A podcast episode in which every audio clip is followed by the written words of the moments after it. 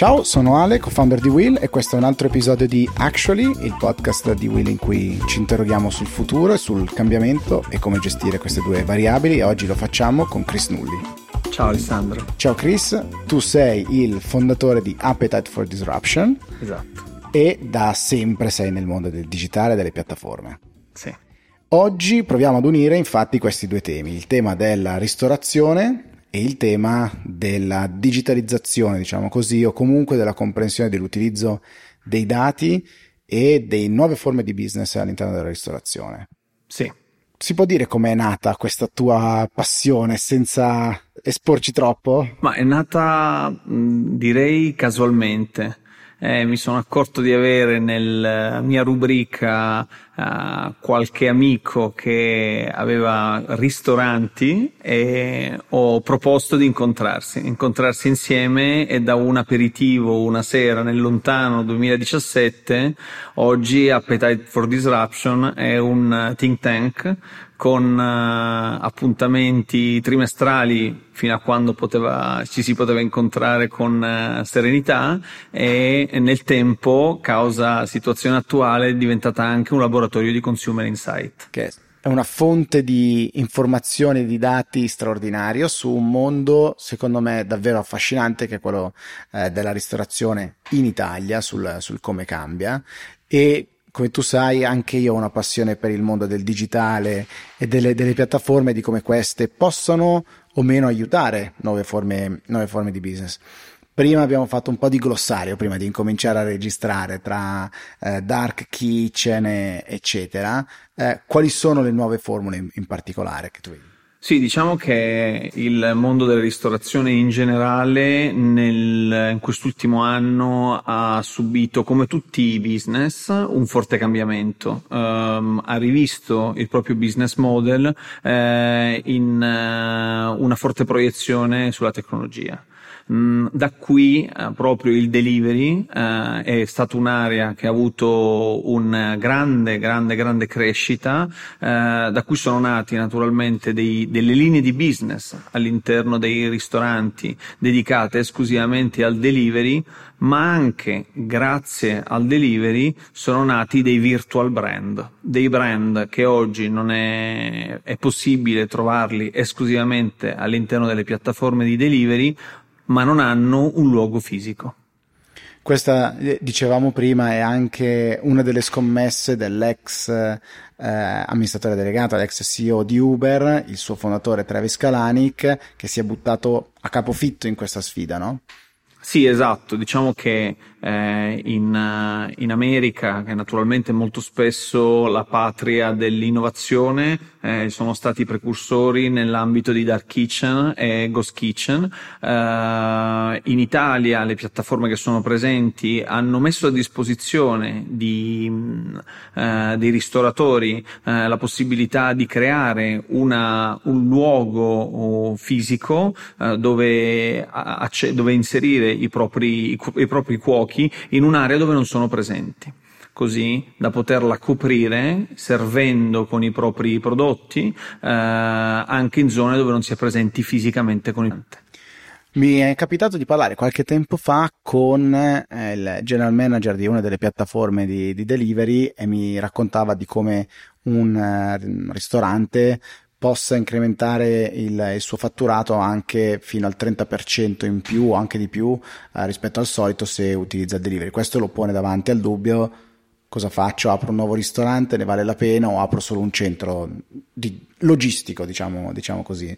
Eh, dall'altra parte c'è il tema delle grandi piattaforme che arrivano e eh, costruiscono loro le loro dark kitchen o, o dintorni, quindi aggregano e creano degli, degli spazi. Anche qua c'è il ruolo di queste grandi piattaforme rispetto al singolo che cosa può fare, no? come nel mondo del digitale più tradizionale. Sì, diciamo che il grosso vantaggio esattamente come nel digitale, visto che queste sono piattaforme digitali, eh, è la fortuna di queste piattaforme nel fornire dati già da subito a disposizione eh, struttura eh, e servizio di delivery, quindi hai eh, tutta la filiera, quello che manca in questo caso è il contenuto, come spesso accade esattamente eh, in, in, queste, in, questi, in questi casi. Avere delle piattaforme che offrono la totale filiera e mettono a disposizione di un ristorante il, eh, il, poter accedere a dei nuovi consumatori è una grande opportunità. La cosa a cui rinuncia in quel momento il, eh, il ristorante, il brand della ristorazione è il contatto diretto con il consumatore, perché in quel caso resta nelle mani delle piattaforme di delivery. Dici poco. è, è, è, straordinario perché è esattamente quello che succede poi in ogni settore. Oggi vediamo eh, no, le liti fra Apple e i produttori di videogiochi, Apple e i produttori di eh, gli editori in generale, perché la relazione col cliente finale è importantissima, naturalmente, e anche in questo caso succede. Quello a cui si ha accesso in parte, perché in parte naturalmente si ritiene la piattaforma di mezzo, però sono i dati che tu citavi prima. Esatto, sì, diciamo che i dati Uh, oggi hanno preso un altro valore uh, all'interno del mondo della ristorazione. Uh, esistono, se guardiamo un business, un brand della ristorazione, esistono varie fonti di dati. La, la, presenza del brand nel, nei social dà dei dati a disposizione da leggere e su cui crearne degli insight utili per il proprio business, per le proprie attività di marketing.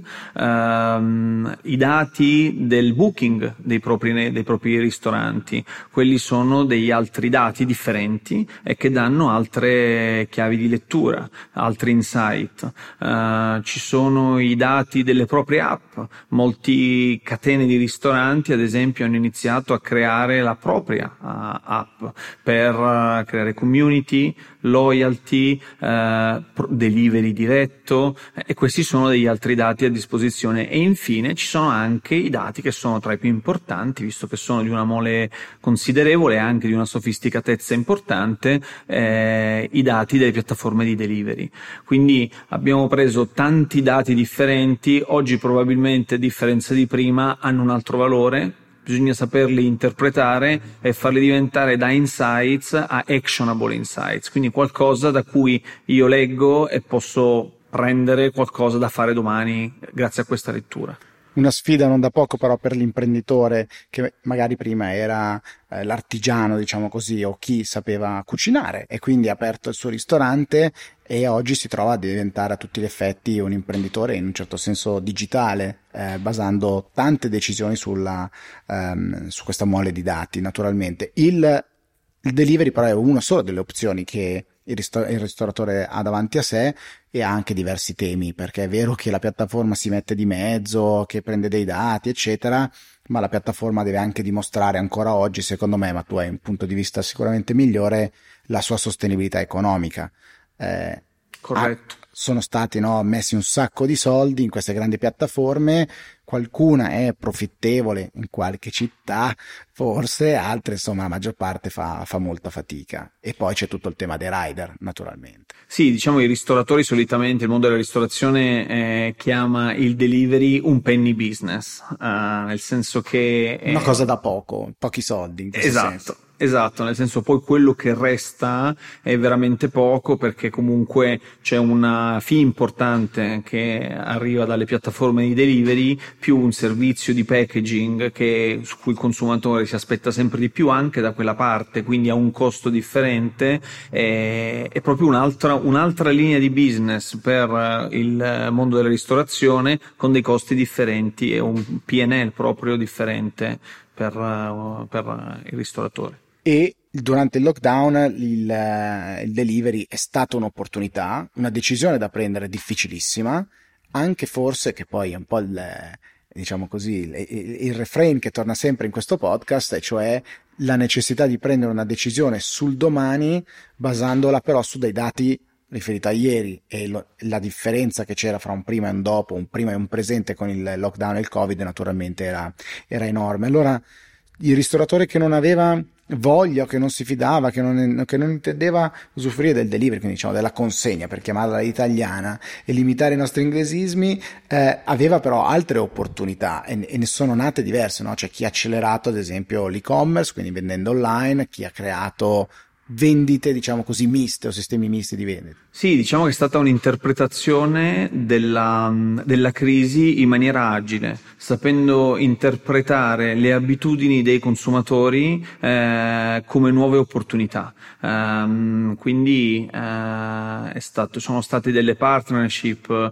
interessanti tra uh, dei ristoratori e, e, il mondo del delivery, uh, focalizzandosi magari sulla cantina, quindi sulla lista dei vini, uh, mettendo in rete su queste piattaforme una cantina straordinaria da offrire così ai, ai consumatori, o un, uh, quei brand, quei ristoranti che hanno come caratteristica principale la materia prima, eh, ad esempio la carne, eh, hanno in quel caso, in quello specifico momento, cambiato il modello di business, oggi che i ristoranti sono aperti l'hanno ampliato, offrendo in questo caso la carne, un servizio proprio di carne, di eh, delivery di carne.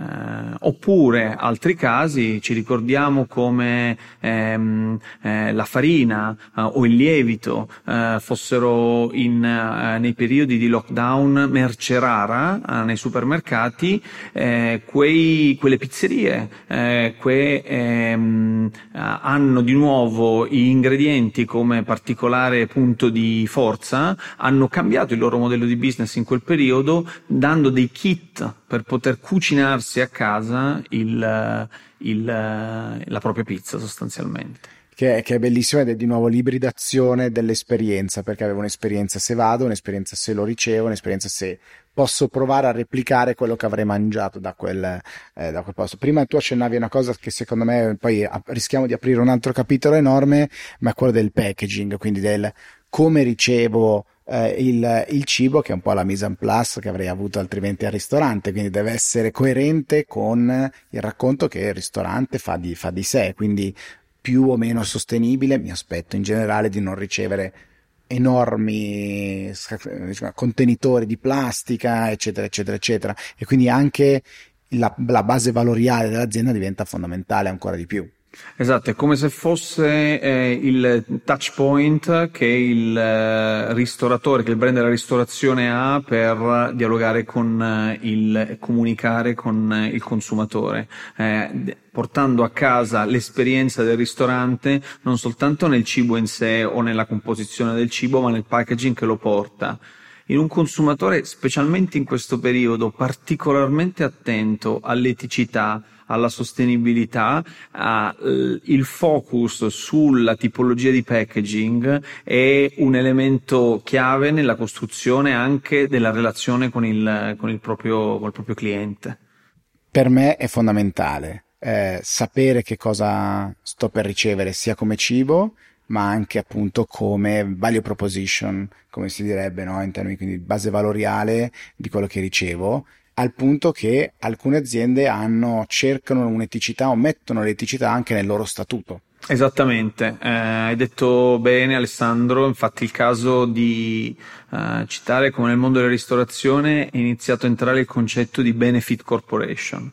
Cos'è la benefit corporation? È una, um, un, un, una modalità di poter cambiare lo statuto del proprio, della propria azienda, eh, essendo certificati da questo ente internazionale dove nella missione e nell'impatto che vuoi dare tu come imprenditore della tua azienda non c'è soltanto quello puramente di eh, business, di conto economico, ma vai a fare anche, vai ad avere anche un impatto sociale, un, un impatto sulla società. Che oggi è una, una, necessità quella di raccontarsi e di dimostrarsi. Eh, qui in Will parliamo tanto con, con, le aziende, con i manager soprattutto che, che lo fanno e ogni momento è un momento di racconto per l'azienda, ogni piccola cosa che tu fai è eh, o meglio l'attenzione che tu azienda metti è sintomo di quanto effettivamente credi o non credi forse eh, in quell'aspetto che diventa davvero, davvero fondamentale. Quindi quello che abbiamo visto è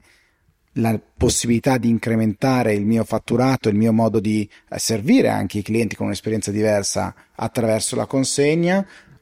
Posso crederci, posso non crederci, possono anche starmi un po' antipatiche le piattaforme, eh, allora c'è un'altra occasione che è quella dell'innovare il mio modello di business e quindi provare a vendere direttamente i miei prodotti, naturalmente, e poi c'è quello, diciamo, della value proposition, come ci stavamo dicendo adesso. Tutto questo però deve avere i dati alla, alla base. Secondo te qual è la, il grado di consapevolezza che c'è già oggi su questo tema? È un, un grado che mh, mm, eh, la, la, risposta ha due punti di vista. C'è una tipologia di, del mondo della ristorazione più tradizionale, più legato naturalmente alla firma dello chef, eh, che ha un fascino straordinario. Eh, e poi c'è un mondo che è quello, oh, come dire, una, un sotto sottocategoria, una, una categoria specifica del, della ristorazione che si chiama fast casual. È nato pa- principalmente negli ultimi dieci anni, eh, per lo più il cuore pulsante Milano, ma poi si è ampliato in tutta Italia, ma anche in tutta Europa di catene di fast casual italiane e sono quelle catene di ristoranti eh, che ti offrono una grande qualità senza la necessità di eh, stare per uh, a lungo o a pranzare o a cenare, proprio in questo caso fast e casual proprio per essere dinamico nella sua esperienza.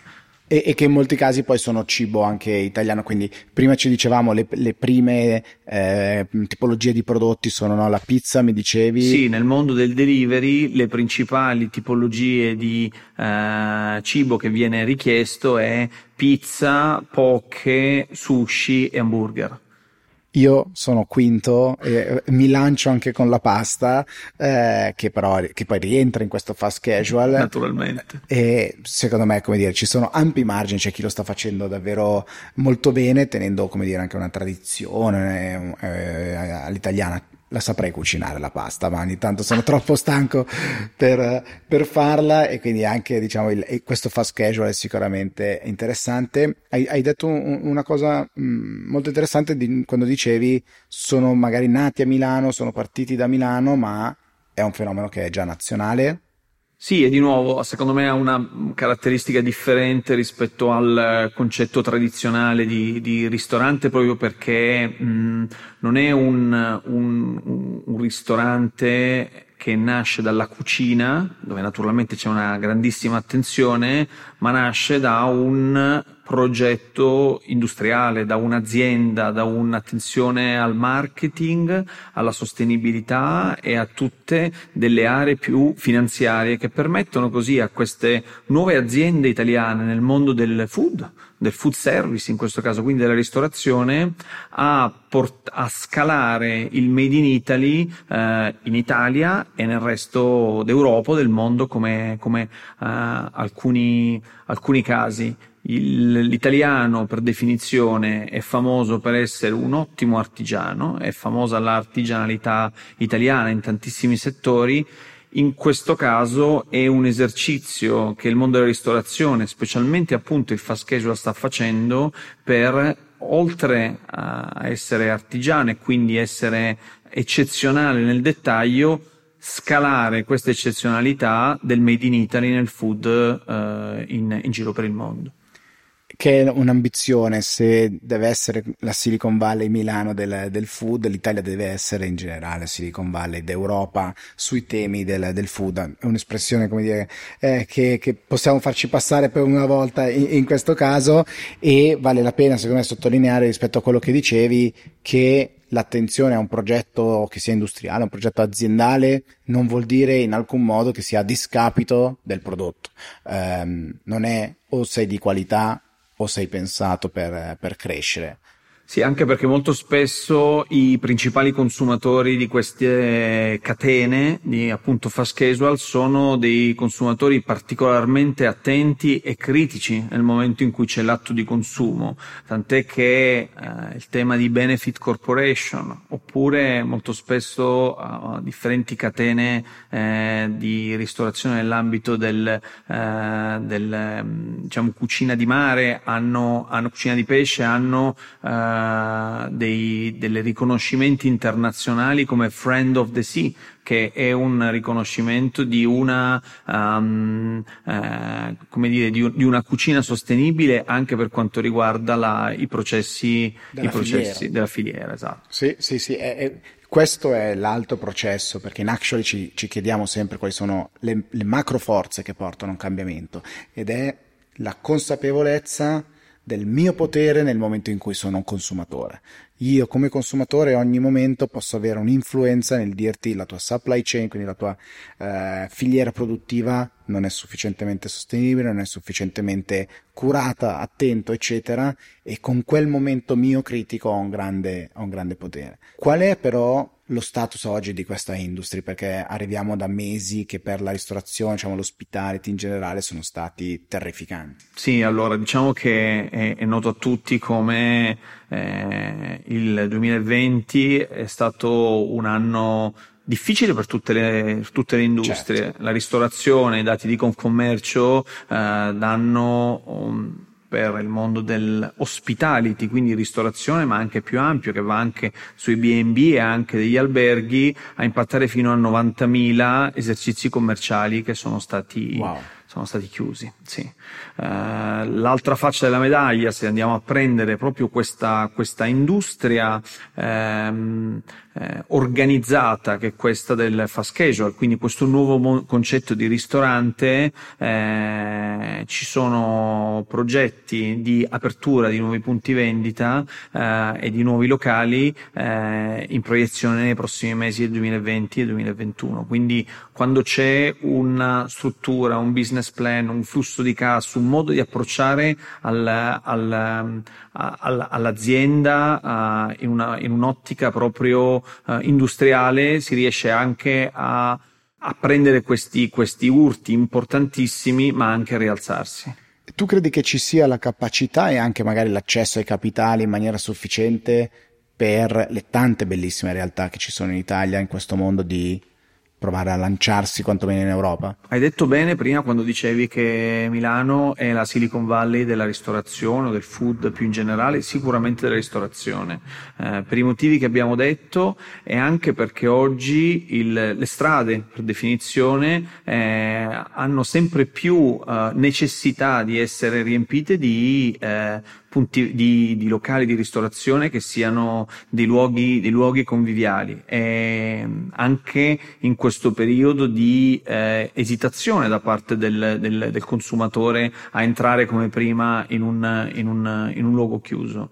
Uh, questo rende il, la ristorazione un'industria sexy per la finanza. Uh, queste realtà di cui stiamo parlando, questo segmento industriale di cui stiamo parlando, parlando eh, sempre più spesso è oggetto di eh, ehm, fusioni, di eh, iniezioni di nuovi capitali, di terminologie e di eh, conversazioni di cui prima la ristorazione non, era, non apparteneva. Un mondo che cambia. Un mondo che cambia molto molto rapidamente. Qual è il prossimo appuntamento? Non so se ce lo puoi dire, ma in caso mi inviti di, all'appuntamento di Appetite for Disruption. Sei il primo a essere invitato, grazie anzi di questo invito. A novembre, a fine novembre, il 25, faremo un evento che si chiama Global Food Service Forum, che ha l'ambizione, ed è il secondo appuntamento, in questo caso sarà in virtuale, di portare, di essere da piattaforma tra Italia e il resto del mondo, avendo degli ospiti nel mondo della ristorazione internazionali che si confrontano con degli ospiti eh, italiani. Si mangia alla fine? Probabilmente sì. allora vengo. Chris, grazie mille per essere stato con noi. Grazie a te Alessandro. A presto, ciao.